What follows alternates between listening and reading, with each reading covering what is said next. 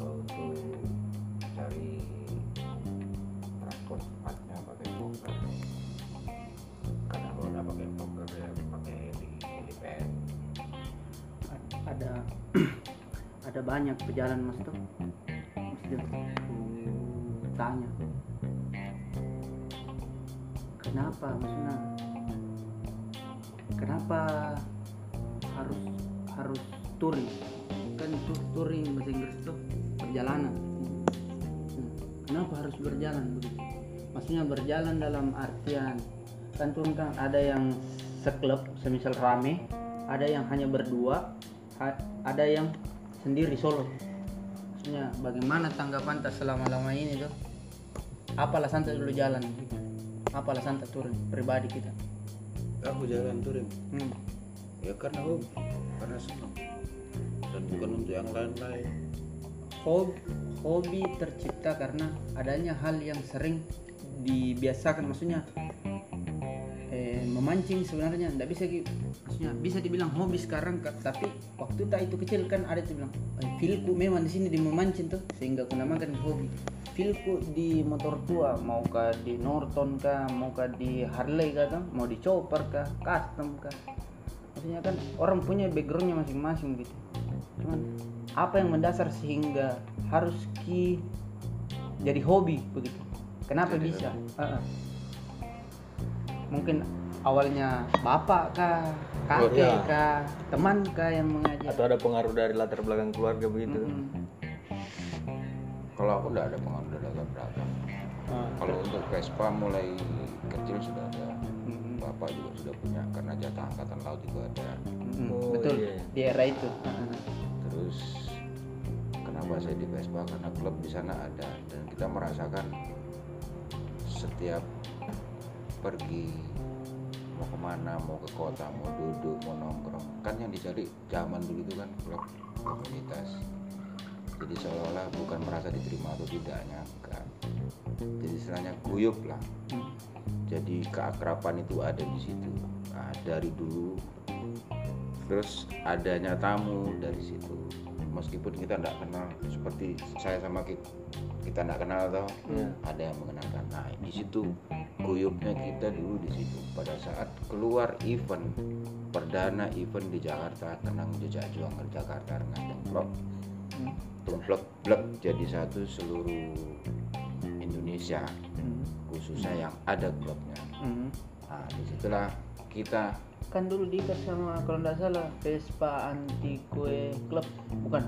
Itu Vespa Anti Club. Kalau yang dulu itu globalnya kan IVI, Ikatan Vespa Indonesia. Betul, IVI. Nah, sekarang ada yang independen, ada yang komunitas, ada yang klub. Tapi klubnya independen, ada yang klubnya ikut IVI, mereka harus registrasi. Cuman saya tidak terpatok harus di lingkaran itu. Kalau saya bebas, itu kenapa saya suka jalan. Mau ekstrim, mau mana saya masuk. Tidak diterima, saya caw, go ahead, cari tempat. Meskipun itu mau tidur di mana aja bebas. Diterima, saya dipanggil, oke. Saya jalan, silaturahmi di situ. Karena kalau kita dulu jalan enggak, ini belum ada hanya HP yang seperti ini. Kita bawa buku, di mana tempat kita singgahi kita tulis di situ, kasihkan tanda tangan. Awalnya hobi itu seperti itu. Jadi kelihatan apa ya? Kesannya itu tidak bisa ya untuk seterusnya. Adanya buku itu, buku tamu. Dulu setiap klub mau itu independen, mau itu IPI, mereka punya buku tamu. Jadi tamu yang masuk sama kayak orang ke wisata kan isi buku tamu. Orang mau nikah isi buku tamu. Manajemen perjalanan di gunung menggunakan itu, buku itu. Nah, di situ jadi kemana-mana yang bikin senang pada saat awal itu di Vespa seperti ini. Oke, akhirnya dibuatlah klub ini dengan sebetulnya bukan balas budi sih, saling membalas, bukan balas budi.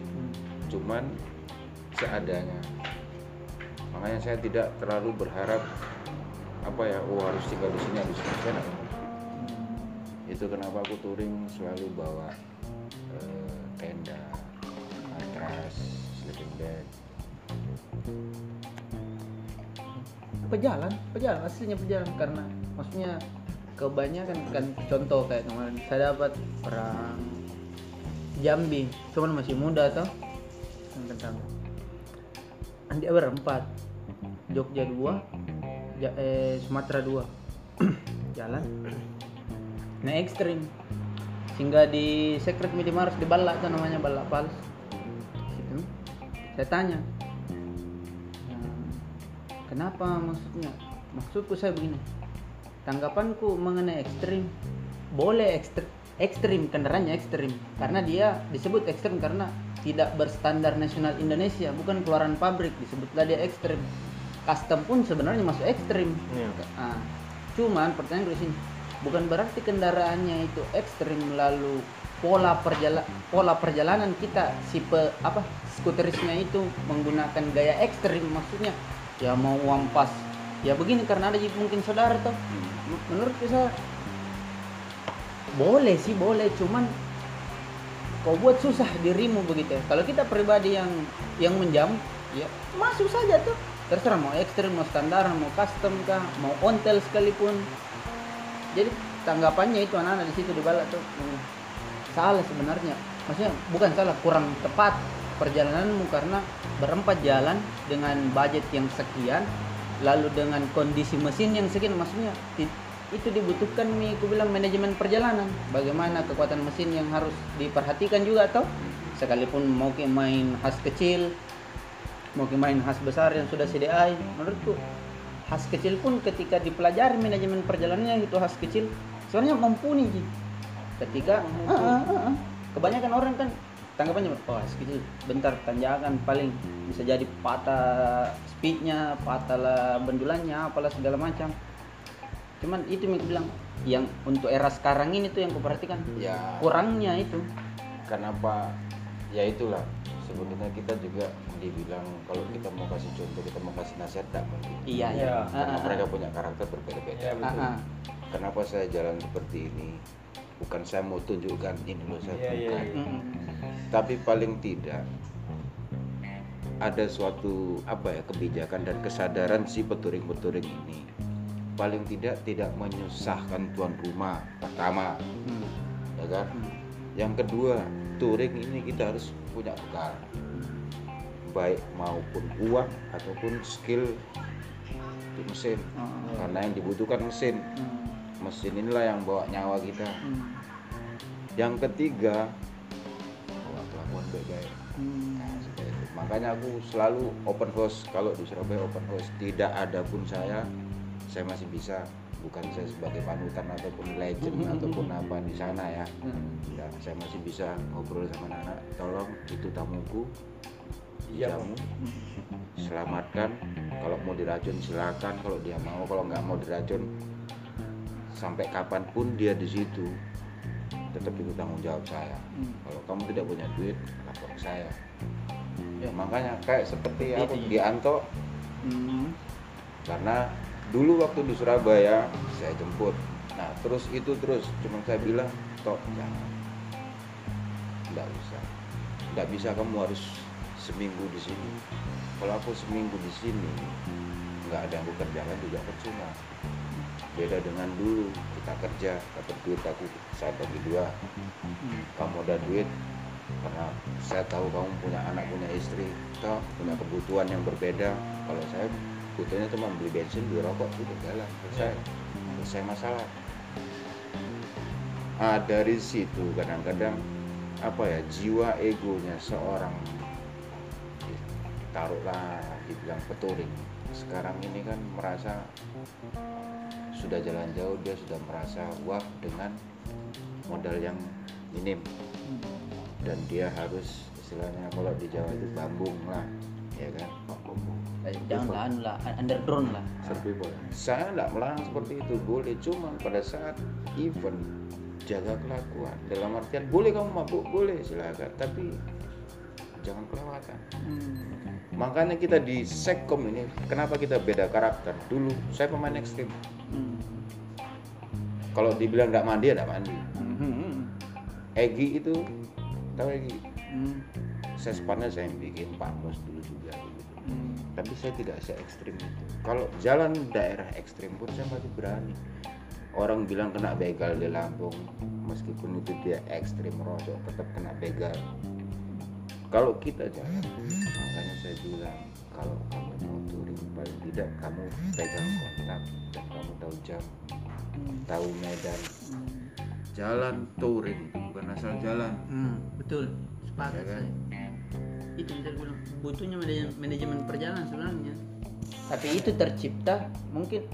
Nggak bisa juga usaha, ya cocok tadi dibilang, nggak bisa disalahkan siapapun tuh karena orang berbeda-beda karakternya. Karena kemarin pun contoh kayak anak-anak juga main ekstrem juga kemarin tuh, maksudnya ketika lihat ke misal tamu yang seperti itu, paling lihat kayak bilang cermin, nah kalau saya juga kemarin begitu gitu, maksudnya cuman dari perjalanan itu yang menumbuhkan mi dewasata begitu dalam menanggapi sesuatu hal. Karena di setiap daerah itu kan berbeda apa ya, budayanya berbeda, lingkungannya berbeda, ya kan? Dan sifat yang harus kita pakai ini yang mana? Karena tidak selamanya itu karakter di lingkungan itu sama dengan lingkungan yang kita diami. Artinya adaptif lah. Makanya tetap menyesuaikan. Bukannya apa ya? Bukan saya tidak mau banyak bicara, tidak, cuman kan kita harus pada tempatnya dulu, harus kenal dulu, harus silaturahmi dulu. Dari dulu beradaptasi dan bersosialisasi. Makanya seperti anak-anak kemarin, kok bisa jalan ke sana?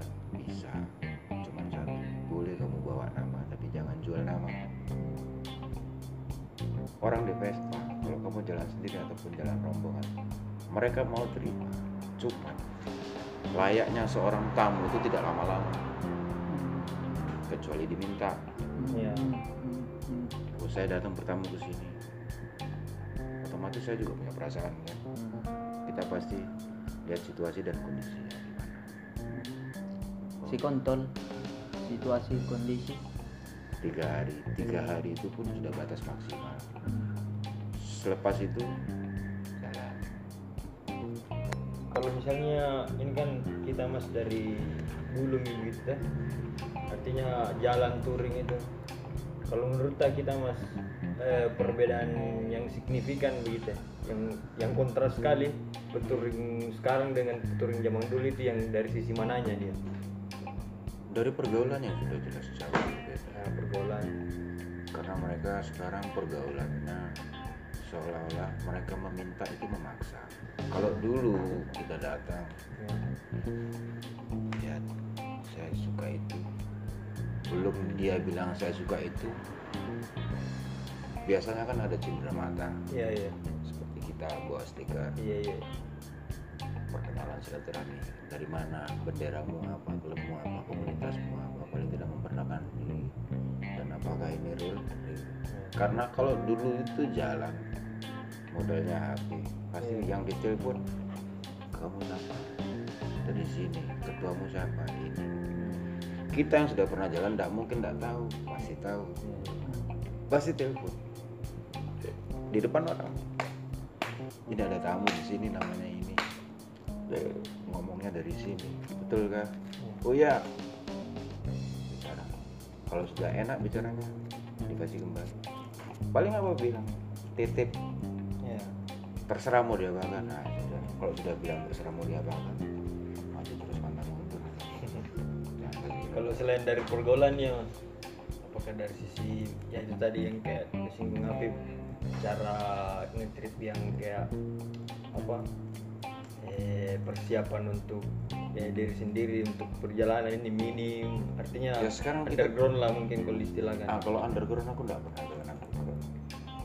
Saya maksudnya pendapatnya Mas tuh dengan kultur budaya. Bukan aku anu ya, karena yang sudah kebanyakan yang bikin masalah ini, yang bikin jelek itu setiap event ataupun jalan itu kebanyakan rosok sampah.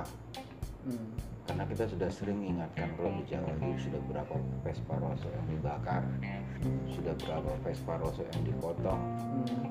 Karena pada saat event kita di Sekom ini ada tim sapu lidi. Sebelum masuk event kita keliling.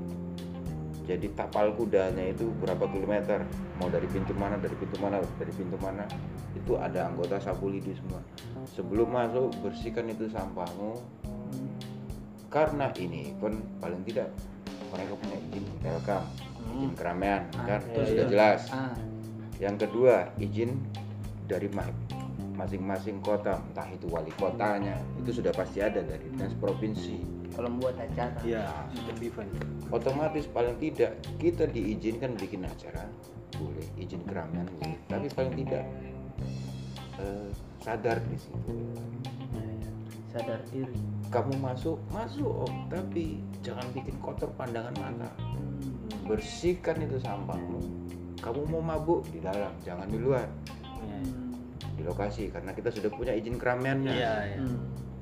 Di luar lokasi, sering ributnya kan yang terjadi di luar lokasi. Mereka minta, mereka malahin orang di luar lokasi. Nggak dikasih marah, di Toraja kemarin tangkap masuk polisi, 2 orang. Kebetulan teman juga itu yang maksudnya yang pisahin kan Om Asri. Yang si Parman Makali Pak Tani. Nah, itu bilang anak stupid itu kan. Dimana Le ini gini-gini ya. Kalaupun memang itu tergantung dari kebijaksanaan sana. Kalau mau kalian ya itu bebas. Sekarang kalau jelas mereka salah, ya itu pilihan ada di kamu. Mau kamu tindak apapun itu, karena mereka sudah jelas salah kok. Nggak apa-apa bebas. Nanti nampes pagi gini. Tidak ada masalah selama satu kalian betul buat seperti itu, ya kan? Kalau memang merasa dia sudah jerah, kan sering kejadian sekarang anak ekstrim mau berbuat ini terus diusir, ya kan? Yang makan ini makan itu diusir, sudah itu aja. Kalau saya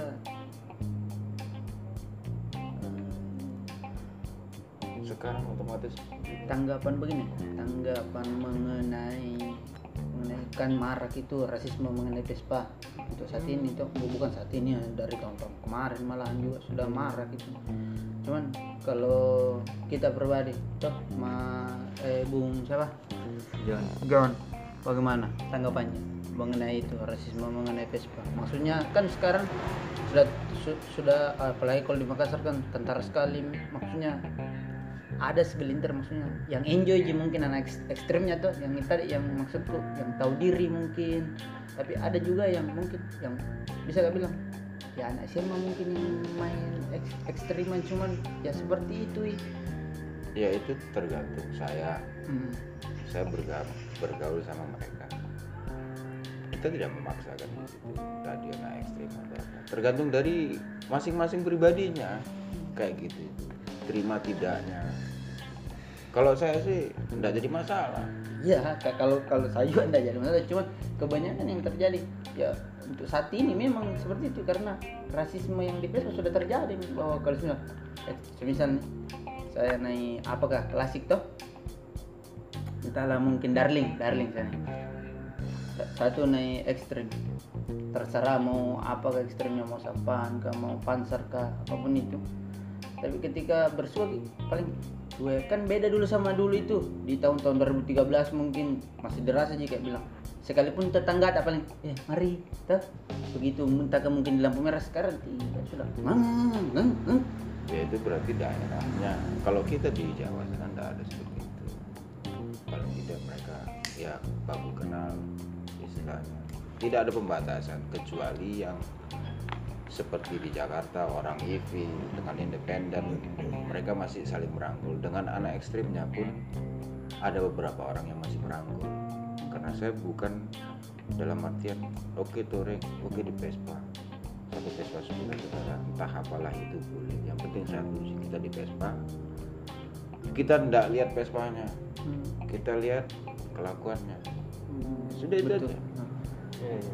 Oh kamu anak ekstrim? Iya. Saya juga anak ekstrim, cuman ya dewasa dong. Tapi ada sebagian orang yang menjudge sebenarnya. Ekstrim, nggak usah. Belum ditahu karakternya orangnya sudah menjudge seperti itu. Ya itu tadi kembali ke manusia. Kalau saya dibilang ekstrim, dia ekstrim. Tapi naik Koneko. Klubnya apa? Klub saya Kreapas. Ivi nomor register sekian. Komunitasnya ekstrim. Bawa 2 bendera bisa. Kenapa enggak? Klub saya enggak melarang saya kok. Justru saya jalan itu kepanjangan tangan klub, dalam artian kepanjangan tangan klub. Sama seperti kamu, saudaramu di mana, anakmu itu nanti yang kepanjanganmu untuk silaturahmi ke keluarga-keluargamu, keluarga istrimu, keluarga bapakmu, keluarga nenek moyangmu. Saya bilang begitu. Jadi di PESBA itu alangkah baiknya, tidak usah buat perbedaan. Oh IPI, oh independen, situ orang IPI. Saya sekarang masih orang IPI, tapi kalau saya orang independen, situ IPI. Rusak kita di tengah hutan. Kau minta tolong sama siapa? Kembali lagi. Saya cuma bilang gitu aja, saya kembalikan lagi. Ya otomatis itu yang saya mintain tolong. Sementara saya bukan orang IPI. Apakah masih jual mahal? Nah, saya orang IPI, kamu orang independen. Dan apakah kamu juga masih mau minta orang independen? Sementara kamu jauh dari kota, mundur jauh, maju jauh. Kamu rusak di situ, mau minta tolong sama siapa? Mau minta tolong sama harimau? Mau minta tolong sama kambing? Ya, sudah. Kalian tidak usah ada perbedaan gitu. Tetap kembali ke manusianya. Dewasa enggak? Betul. Saya sepakat kan? Kalau belum dewasa kalau enggak bijak juga ya percuma. Harus bijak juga. Kalau juga yang terlalu dewasa itu salah. Ya. Makanya lebih baik itu tadi lah, enggak usah terlalu menghitung rasisme ataupun apa, oh ekstrim, oh independen, oh EV. Kalau saya nggak pakai di Kendari itu, aku masuk di ekstrim semua aku. Ini tak taruh, naik aku Panzer, naik aku Sespan tikus itu. Kalau di anu bilang di red scooter kan. Semua aku masuk di Facebook itu, mulai dari independen sampai EV tahu. Karena di situ kemarin kuda apa itu, oh seperti ini waktu perjalanan itu di Tangerang sama itu Bang Bong Fitri. Jadi dia itu mendirikan kan sudah ada MIFI dari dulu sekali. Jadi ada pecahan independen, jadi setiap independen yang mau siapapun itu orangnya harus melapor ke ISI, maksudnya itu ISI 151 Independen Skuter Indonesia katanya pas kemarin. Iya boleh, tapi paling tidak apakah itu balance forum dengan kata-kata di luar, karena kebanyakan orang sekarang kan dibikin forum itu nggak berguna. Jangan sampai juga jadi sekat, karena yang berlaku sekat itu tadi. Setiap event, kalau dulu kita event di sini dikasih patok, BSC Bulukumba, BTSC Bantaeng, TMC itu Ratia Motor Club, ini Buntu, itu dikasih. Tapi semua orang jadi satu, ngobrol kesana kemana. Dulu 77, AVC, Ajata Pareng, Vespa Club, Pare-Pare, Sidrap, ASC, Andi Cammi, VOC, Sawari Gading, Skuter Club, Palopo. Itu semua jadi satu. Nah, karena adanya perpecahan itu, kita nggak tahu sebabnya di mana. Nah, saya bilang, saya kembalikan lagi seperti VIP. Kalau begitu, kembalikan ke klubnya. Kenapa saya bilang kembalikan klub? Di klub itu, kalaupun memang itu ada ADART-nya, kalaupun independen, dia punya forum.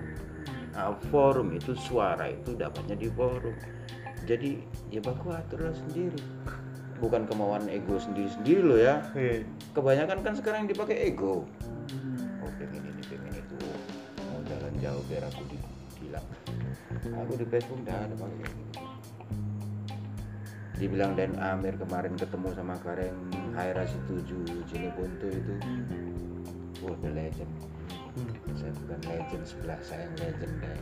Malah diketawain. Karena apa ya? memang betul-betul dibilang saudara itu saudara. Di Surabaya pun dibilang saudara ya saudara, nggak ada janji-janji seluruh Surabaya datang ke Surabaya main, begitu didatangin Surabaya banyak yang hilang. Terjadi hilang. Sempat Sulawesi Kalimantan itu seperti itu, makanya saya bilang rumahku dekat pelabuhan, bapak bakar emas, bakar daeng, bakar rokok satu batang sudah habis, saya sudah datang dari pelabuhan ke rumah tidak sampai rokok satu batang habis, sudah sampai. Saya bilang gitu.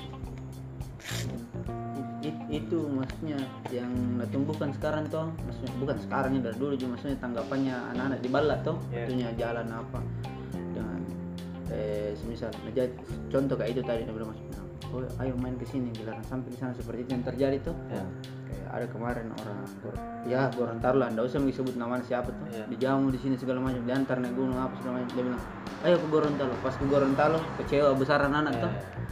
Jadi itu jadi pak jadi yang kemarin contoh begini ya, saya bilang bukan saya ambil baiknya ya, bukan saya mau ditinggi-tinggikan nama saya, tidak. Seperti Altur, saya di Makassar belum pernah ketemu, belum pernah kenal si Bahar anak SOG, SOG dengan pergaulannya seperti itu saya belum pernah kenal, tetap saya tampung karena minta tolong teman.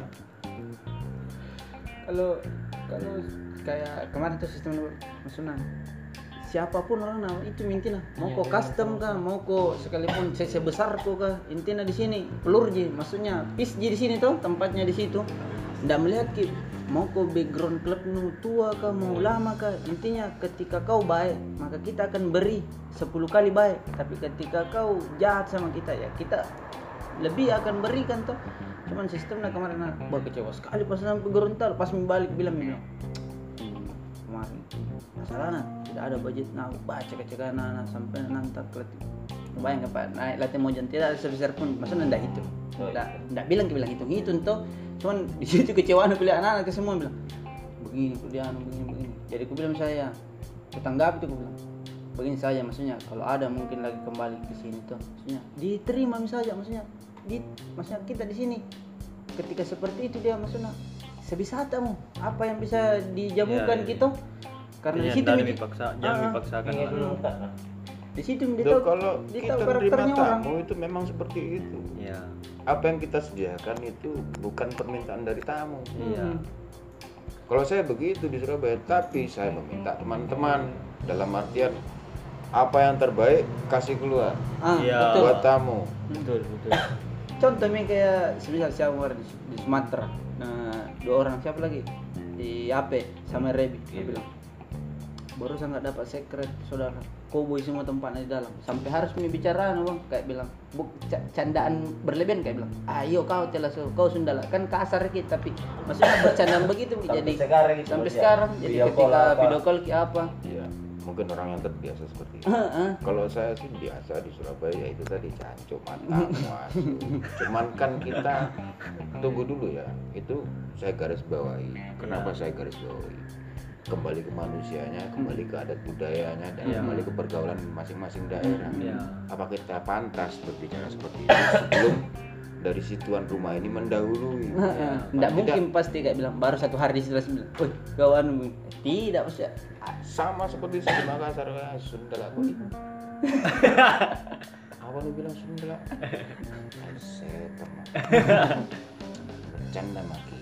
Kita bercanda. Kita bebas kini ngomong Sundala. Bebas ngomong kalau lah sudah. Dia mau kemarah. Tidak sih, kopi mak dulu dulu. Ya, artinya mungkin adanya canda-candaan seperti itu setelah ada komunikasi yang dalam mungkin. Itu nih. Sama kayak kayak kemarin tuh ada juga tamu cewek tuh, tapi dia naik vario, dia bilang. Tina mi bertanya bilang, "Di sini secret apa tuh?" Kujelas saya betul masih ada di Maros. Dan di sini tuh disebutnya Balak Pals. Di Balak Pals ada dua komunitas itu, Pals Scooter berbau komunitas dia. Kalau yang berbau organisasi atau lembaga suku Palsnya, yang penggiat alamnya tuh paham. bilang naik apa mbak, bilang naik motor. Baru bilang mbak bagus itu mbak, bilang bawa alat-alatnya apa. Dia target seminggu.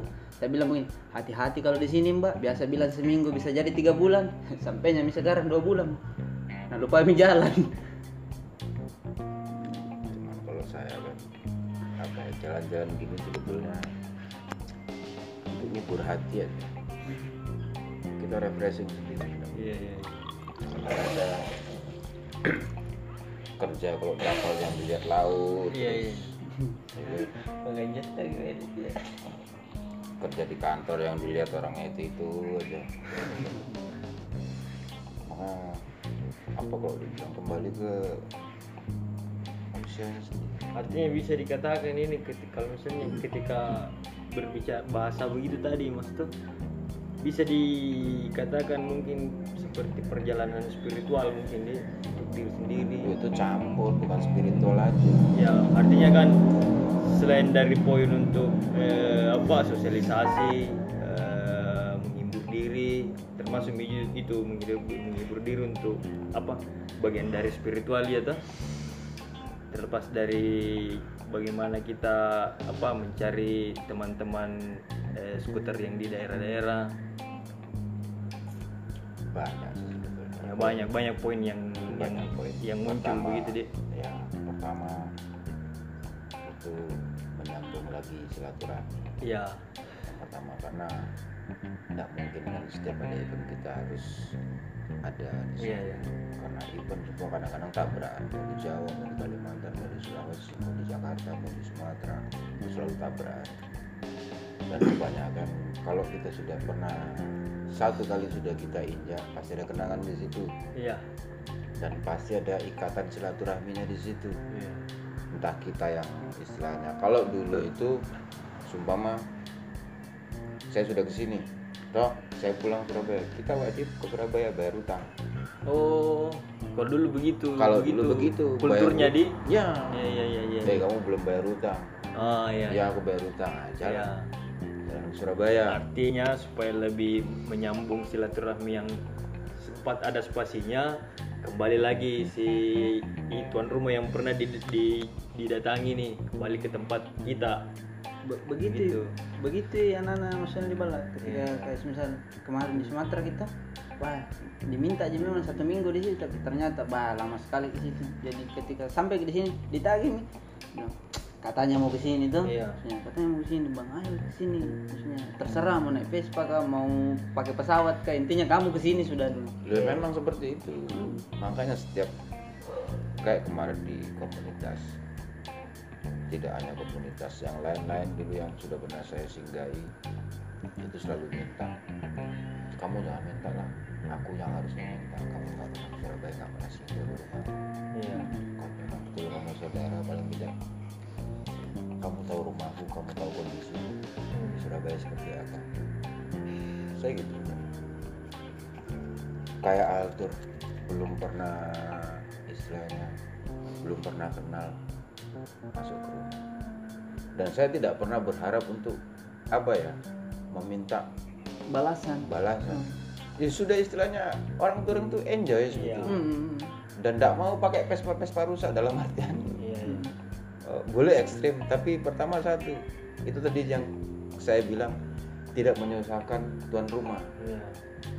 Harus selalu jalan bongkar mesin, harus ganti ini ganti itu. Daripada uang buat beli spare part lebih baik uang ini dipakai untuk di bensin, ya kan? Mencukupi kebutuhan di tengah jalan, beli rokok, beli makan. Karena tidak mungkin kita bergantung sama orang semuanya. Intinya itu sebelum jalan tuh memang sudah dipersiapkan memang mesin dulu. Selesai mesin ya diri lagi, kembali ke diri tadi. Diri, mental, ego. Nah, itu harus betul-betul diredam semua. Dalam artian diredam, kita belajar dulu beradaptasi, bersosialisasi gimana. Sekiranya kita masuk, kita diterima. Jalan nanti ke depannya seperti apa? Karena beda seperti Makassar, Maros nanti belum lagi pangkep baru Palandro ada Andiaso, nanti belum ke Pare-Pare. Nah itu berapa lagi orang di situ? belum nanti masuk sidrap, Endrekang, naik ke Toraja, orangnya seperti gimana kita nggak tahu. Dari setiap daerah beda-beda kultur, kulturnya, pergaulannya, nah, apalagi masuk di Toraja. Misalnya, oke anak Vespa, tapi pada saat di Vespa, pada saat kita bergaul di lingkungan rumahnya kan sudah beda. Kalau tua saya bilang kan, kita Muslim kan, Muslim suka balok, nggak apa-apa sih. Minum lagi. Woi, kasih gelas beda sama anu, ekonya beda, ya, kasih gelas beda. Jangan kita makan itu, karena itu babi kan. Ini nggak usah makan babi. Woi, masakan ikan. Ini buat apa kalau di Jawa tambul? Ini tambulnya. Makan. Nah, begitu. Mereka bisa menerima kita, apa salahnya? Kita hidup di tanahnya mereka kok. Kalau tidak mau kita harus terima yang seperti itu. Nah, kalau memang sudah tidak kuat, tidak tahan, baru bicara. Jadi begitu. Kalau yang sekarang kan tidak main selama kadang maunya diterima dengan tempat yang enak, dengan jamuan yang nikmat, ya kan. Tidak bisa memanjakan diri untuk seperti itu. Karena jalan yang sudah kita lewatin aja sudah cukup apa istilahnya, nggak enak. Kalau dibilang orang touring itu capek, tapi karena capek ini tadi kita nikmati dari dasar hobinya, dari dasar silaturahminya, itu hilang capek. Kayak contoh kemarin, padahal nggak nelpon grafis, nggak apa ya kan, posting gitu ya dilihat deh, di Bulukumba gak mas? Iya, ada teman mungkin mau ke Kajang, ya nggak apa-apa sih, cuman aku lagi ada janjian sama si teman ini kan di Bira, karena nyambung lagi waktu dia ke Kediri, ke Kampung Inggris. Siapa? Indis. Si Raplik. Indis. Oh Indis. Temennya di Bira, itu naik pesawat, saya bilang kamu sekarang di mana? Di Juanda mas, tak jemput ke sana. Pakai Vespa, mau naik apa? Enggak, saya sudah pesen ini apa? Grab, taksi. Belum ada Grab. Travel. Ya, sudah pesen travel ke Bungerasi langsung ke Kediri. Tuh, kenapa kamu enggak ngabari? Kamu tinggal sebut aja. Kalau mobil tak usahakan ada. Tak antar kamu sampai sana. Nanti kalau kamu bosen di sana mau pulang, istilahnya mau jalan-jalan bisa saya antar. Kemarin cerita, iya mas maaf. Terus saya ke mana lagi, ke Malang, apalagi Malang, Malang Surabaya cuma 2 jam. Sekarang ada tol sudah tinggal 1 jam. Tinggal bilang, kalau saya ada kegiatan mungkin saya bisa minta tolong teman antar-antar. Karena di Surabaya saya tinggal masih ada teman yang standby di sana. Kalau aku layar pun ini Vespa di rumah anak-anak yang pakai. Aswin itu kemarin suka sekali Vespa, ada yang Aswin yang bajai gondrong, bajai warna biru baru di itu. Dia bilang, mau sekali aku coba, tapi penasaran sekali kak. Kan dia mau pakai ke kampus, coba-coba tuh. Aswinnya, mau tuh istilahnya nekung ya, Aswinnya kasih lihat di cewek-cewek kampus begitu. Udah, waktunya ndak. Lo aku ke kampusnya Aswin itu sama si Ebo itu. Ketemu kita ya? Nah, baru sekarang tuh men. Gini, istilahnya jangan apa ya? Jangan ada pembatas. Oh anak kampus, oh anak baru. Sempat saya salah di situ. Tidak ada senior junior seperti itu. Nah, justru yang junior ini keberuntungannya kita, keuntungannya di senior ini dia nanti yang melanjutkan jalan. Nah, keuntungannya si junior ini, ada seniornya yang akan ngasih bekal kontak, menyambung silaturahmi. Oh ya dari ini kenal si ini, kenal si ini. Cuman satu saya bilang, jangan jual nama. Boleh jual nama, tapi kelakuanmu dijaga, sikapmu, kelakuanmu dijaga baik-baik. Itu maksudnya ke mental, ya kan? Itu yang jelas boleh kamu jual nama, asal jangan gini aja. Nah saya paling tidak suka orang nah, kebanyakan sekarang orang lihat barang keleleran. Apa keleleran di sini? barang-barang terserak gitu biasanya kan. Pernah juga kemarin sempat begitu di Balami, tapi jamnya kita sebut nama kan merek, cuman jauh di jalan memang, cuman saya pribadi tidak nyangka kak begitu bilang, ah masa iya kak, pas ke moral dia juga cerita seperti itu, jadi aku bilang cuman be nggak bisa kita bilang ekstrim dia atau standar, cuman masuk saya kembali ke dirimu begitu, intinya siapapun mau dia naik ekstrim kah, mau dia naik ontel kah, naik metik kah, kalau seperti itu karakter cukup ditahu tuh kita, berarti ya anu maksudnya seperti kan seperti kemarin ontel di mana ya, orang Polman apa orang mana waktu tsunami di Aceh sempat di karena nggak tahu bahasa kan ya agak ada cacat mentalnya sedikit, dalam artian cacat mental takut. Oh iya. Anu drop mentalnya. Jadi dia gegara dikasarin sedikit nangis. Oh. Jadi dipukul sama orang Banda aja. Saya bilang saya masuk situ. Saya tarik kameranya mau diambil, apa mau diambil. Sama uangnya juga mau diambil, uang bekal gitu aja. Saya tarik. Sama anak SOG Banda aja, sama anak SKJ. Apa salahnya? Begini. Ini orang luar, dia bukan orang. Alasanmu apa? Karena kamu tsunami, kamu kesusahan. Tidak, negara yang sudah bantu. Iya. Jangan orang kayak gini dijadikan masalah. Iya. Kalau kamu memang tidak mau damai, nggak jadi masalah, ini orang ini saya tarik. Kalau kamu mau pukul-pukul saya, jangan. Iya. Dia jalan sendiri, saya juga jalan sendiri. Iya. Oke, orang mana? Saya orang Surabaya. Oke. Saya bilang gitu, diem. Karena kalau manusia itu kalau sudah kepepet takut-takutnya manusia, betul. Selemah-lemahnya mentalnya kalau sudah kepepet otomatis dia pasti bela diri. Betul. Apalagi kalau dibilang yang tentara yang pakai mental daripada saya dibunuh lebih kamu jadi bunuh. Pasti gitu kan. Iya. Bahkan itu yang apa momen-momen seperti itu yang banyak terjadi. Maksudnya? Tapi intinya pokoknya mau Vespa apa jangan. Iya. Kalau kamu pengen itu barang minta. Iya. Ya. Intinya komunikasikanlah baik dengan cara baik. Karena saya jangankan saya sebagai tuan rumah, saya jadi tamu aja barang saya masih diambil juga sama tamu.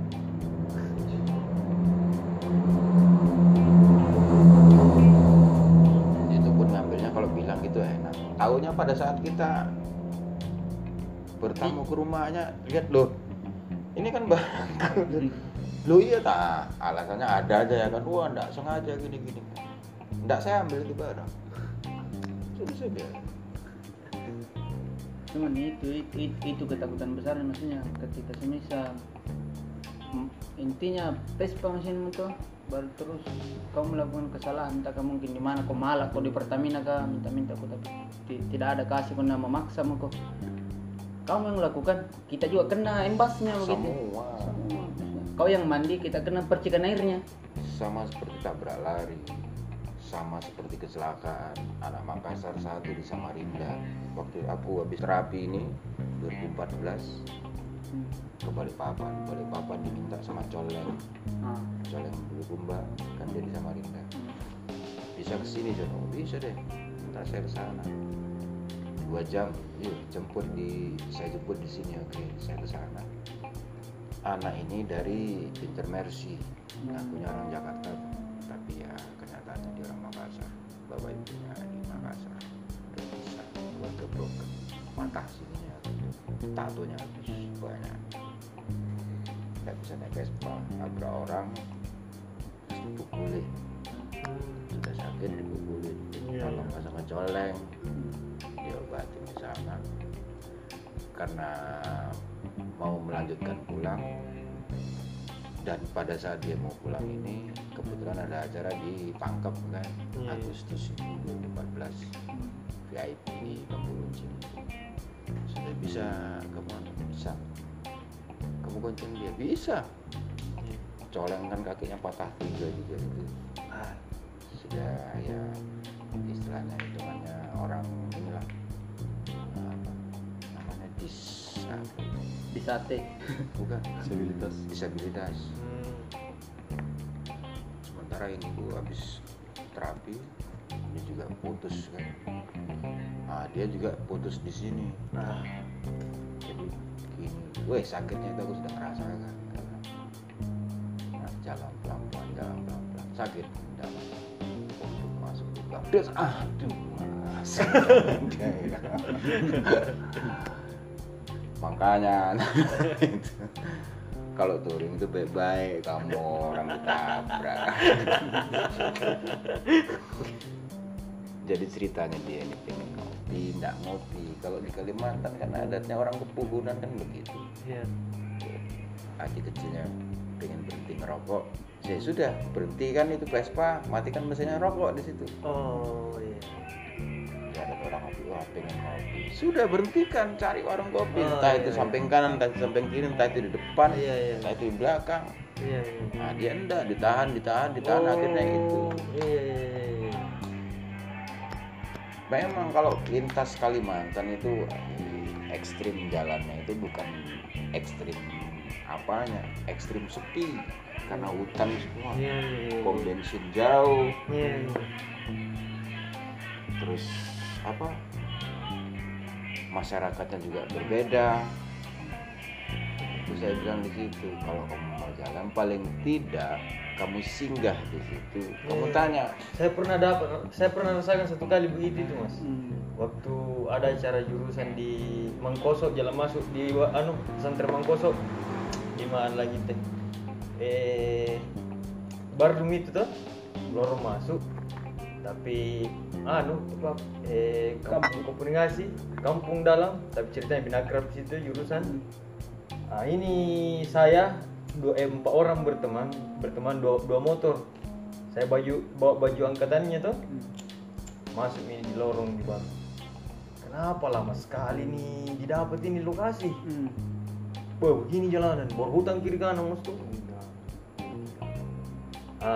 Panik nih teman yang di motor yang satu.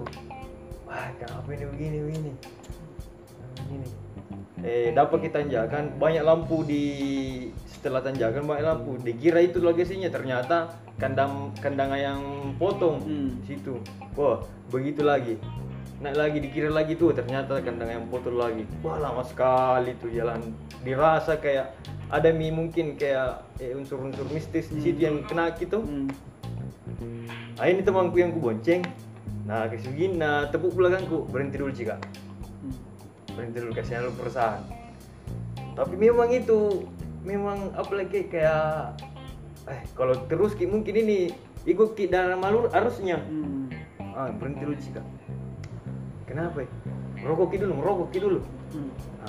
Rokok dulu, kebetulan masih ada kopi di bawah, minum dulu di tengah hutan, tapi jalanannya kayak jalanan satu mobil lah gitu.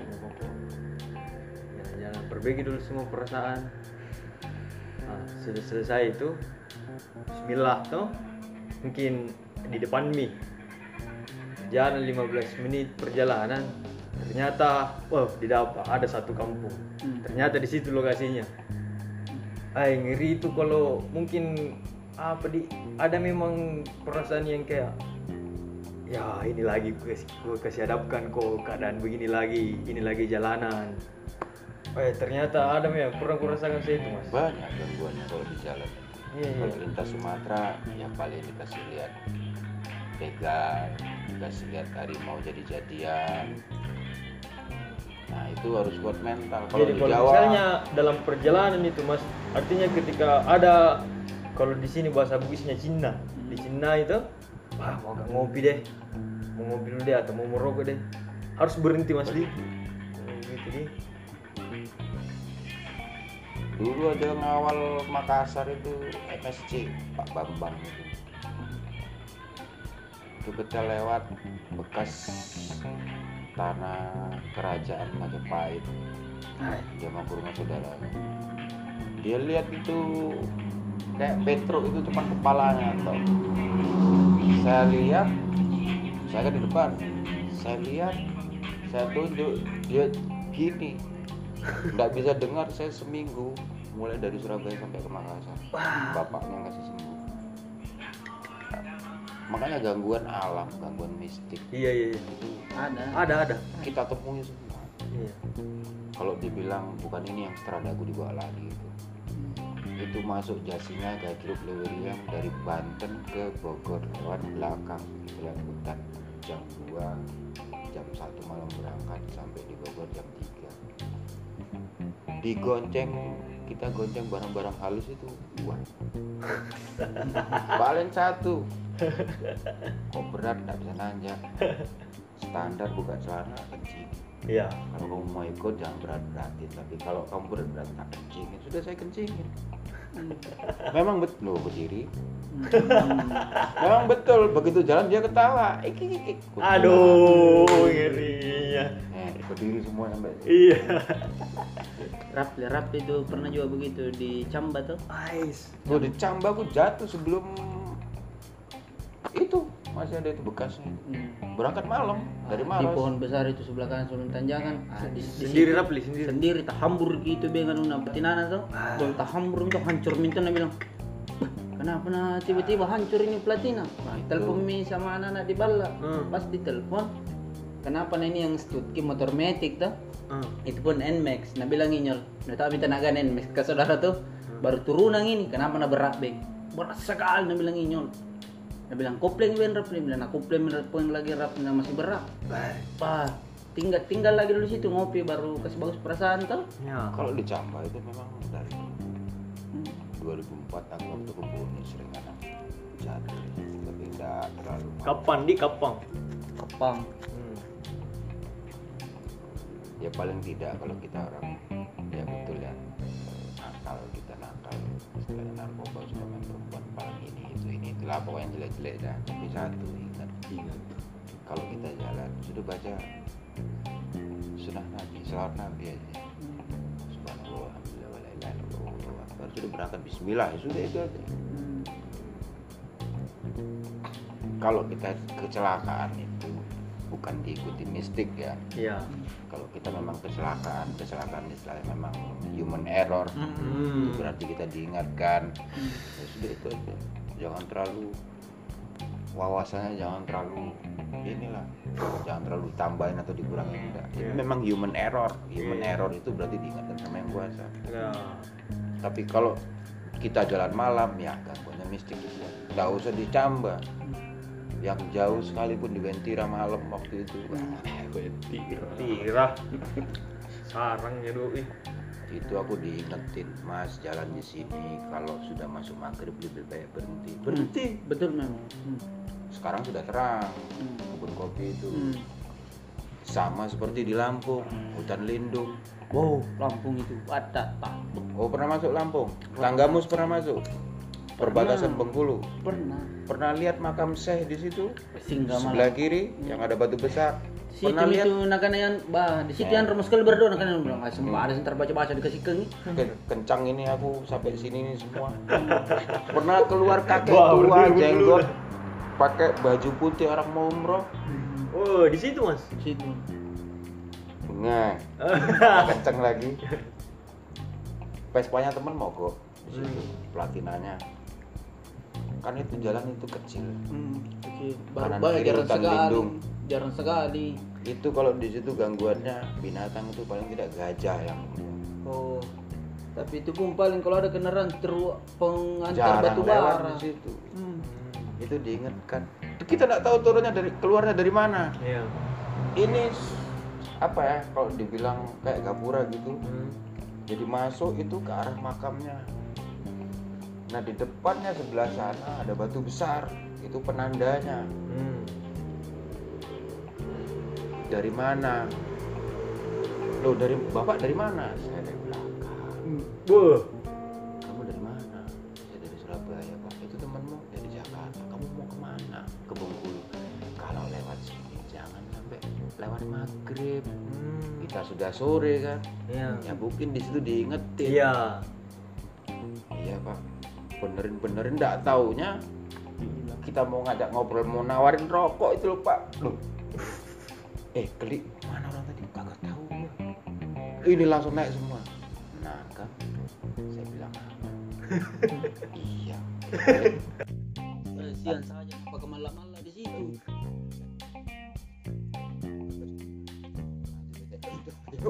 Udah step lagi terus. Iya. Sampai masuk perbatasan Bengkulu di sebelah kiri kita sudah masuk rumah penduduk, di situ baru diceritakan. Memang sering di situ dan mobil jatuh ke jurang pun sering. Berarti situ bersyukur karena masih diingatkan. Sebelum masuk situ ada rumah makan Kuras sebelah kanan. Sebelah kanan. Dari mana? Dari itu tadi yang Gamus. Oh, jauh di belakang pom bensin. Di situ misalnya diceritakan sebelum itu. Itu Tanggamus. Itu Android teman, mau sekali di situ singgah berdoa. Mau karena bilang, "Eh, mau sekali enggak berdoa di situ ya, sempat ada dikasih kagak apa-apa."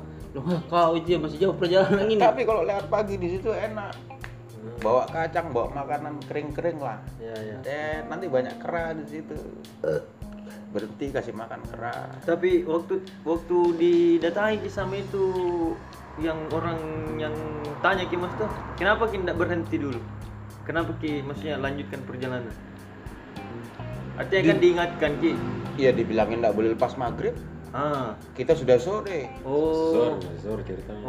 Iya. Sementara jalan ke depan sana itu masih jauh. Aduh, untungnya. Sekitar 30 kilo lagi baru kita ketemu rumah penduduk. Iya. Berawang perampok di situ. Kalau perampok enggak ada di situ. Begal-begal apa kenakan situ. Itu di jalur tengahnya, itu lintas barat. Iya. Kalau Sumatera itu tiga lintasan, lintas barat pesisir, lintas tengah itu lewati Tanjung Enim, Muara Enim, Lubuk Linggau. Kalau lintas timurnya Tulang Bawang Mesuji. Itu daerah rusuh semua, tengah timur. Itu diingatkan di situ, akhirnya berhenti kita di rumah makan pesisir laut baru dikasih tahu. Di situ memang sering. Motornya kami ini waktu didatangi sama itu sore dilewati tuh tempat artinya lewati maghrib. Pada sore karena masih sore. Mau masuk maghrib karena kita mau betulkan ini. Muncul lagi pemandangan dari atas. Buka magnetnya. Nah itu dibilang kalau lewat sini jangan sampai lewat maghrib. Oh iya. Ya baik. Dia itu ngikutin apa coba? Iya. Jangan sampai telat sholat maghrib. Iya. Sama keren. Jadi istilah filosofinya di situ. Tak lihat lagi mau ngasih rokok, loh kok nggak ada. Sudah kabur daripada kejadian. Iya. Sementara mobil truk aja, wah itu mau kemana? Titik rokok apa? Itu sudah nggak bisa. Apa di saya? 234 Samsung. Sudah di Samsung. Kretek lah. Pas terbuka gini lihat sudah. Oh dia di baso.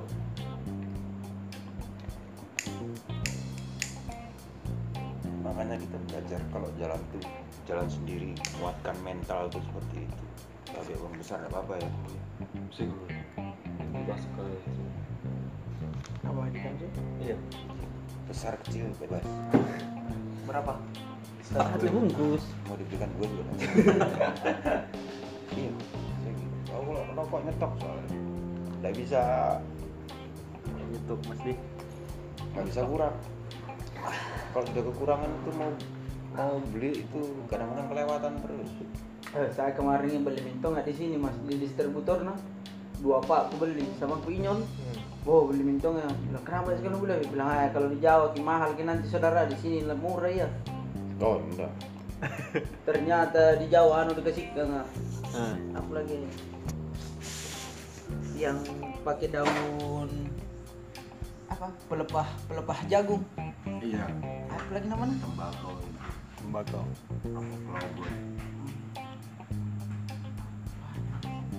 Siapa lagi itu di namanya itu? Oke, sekian.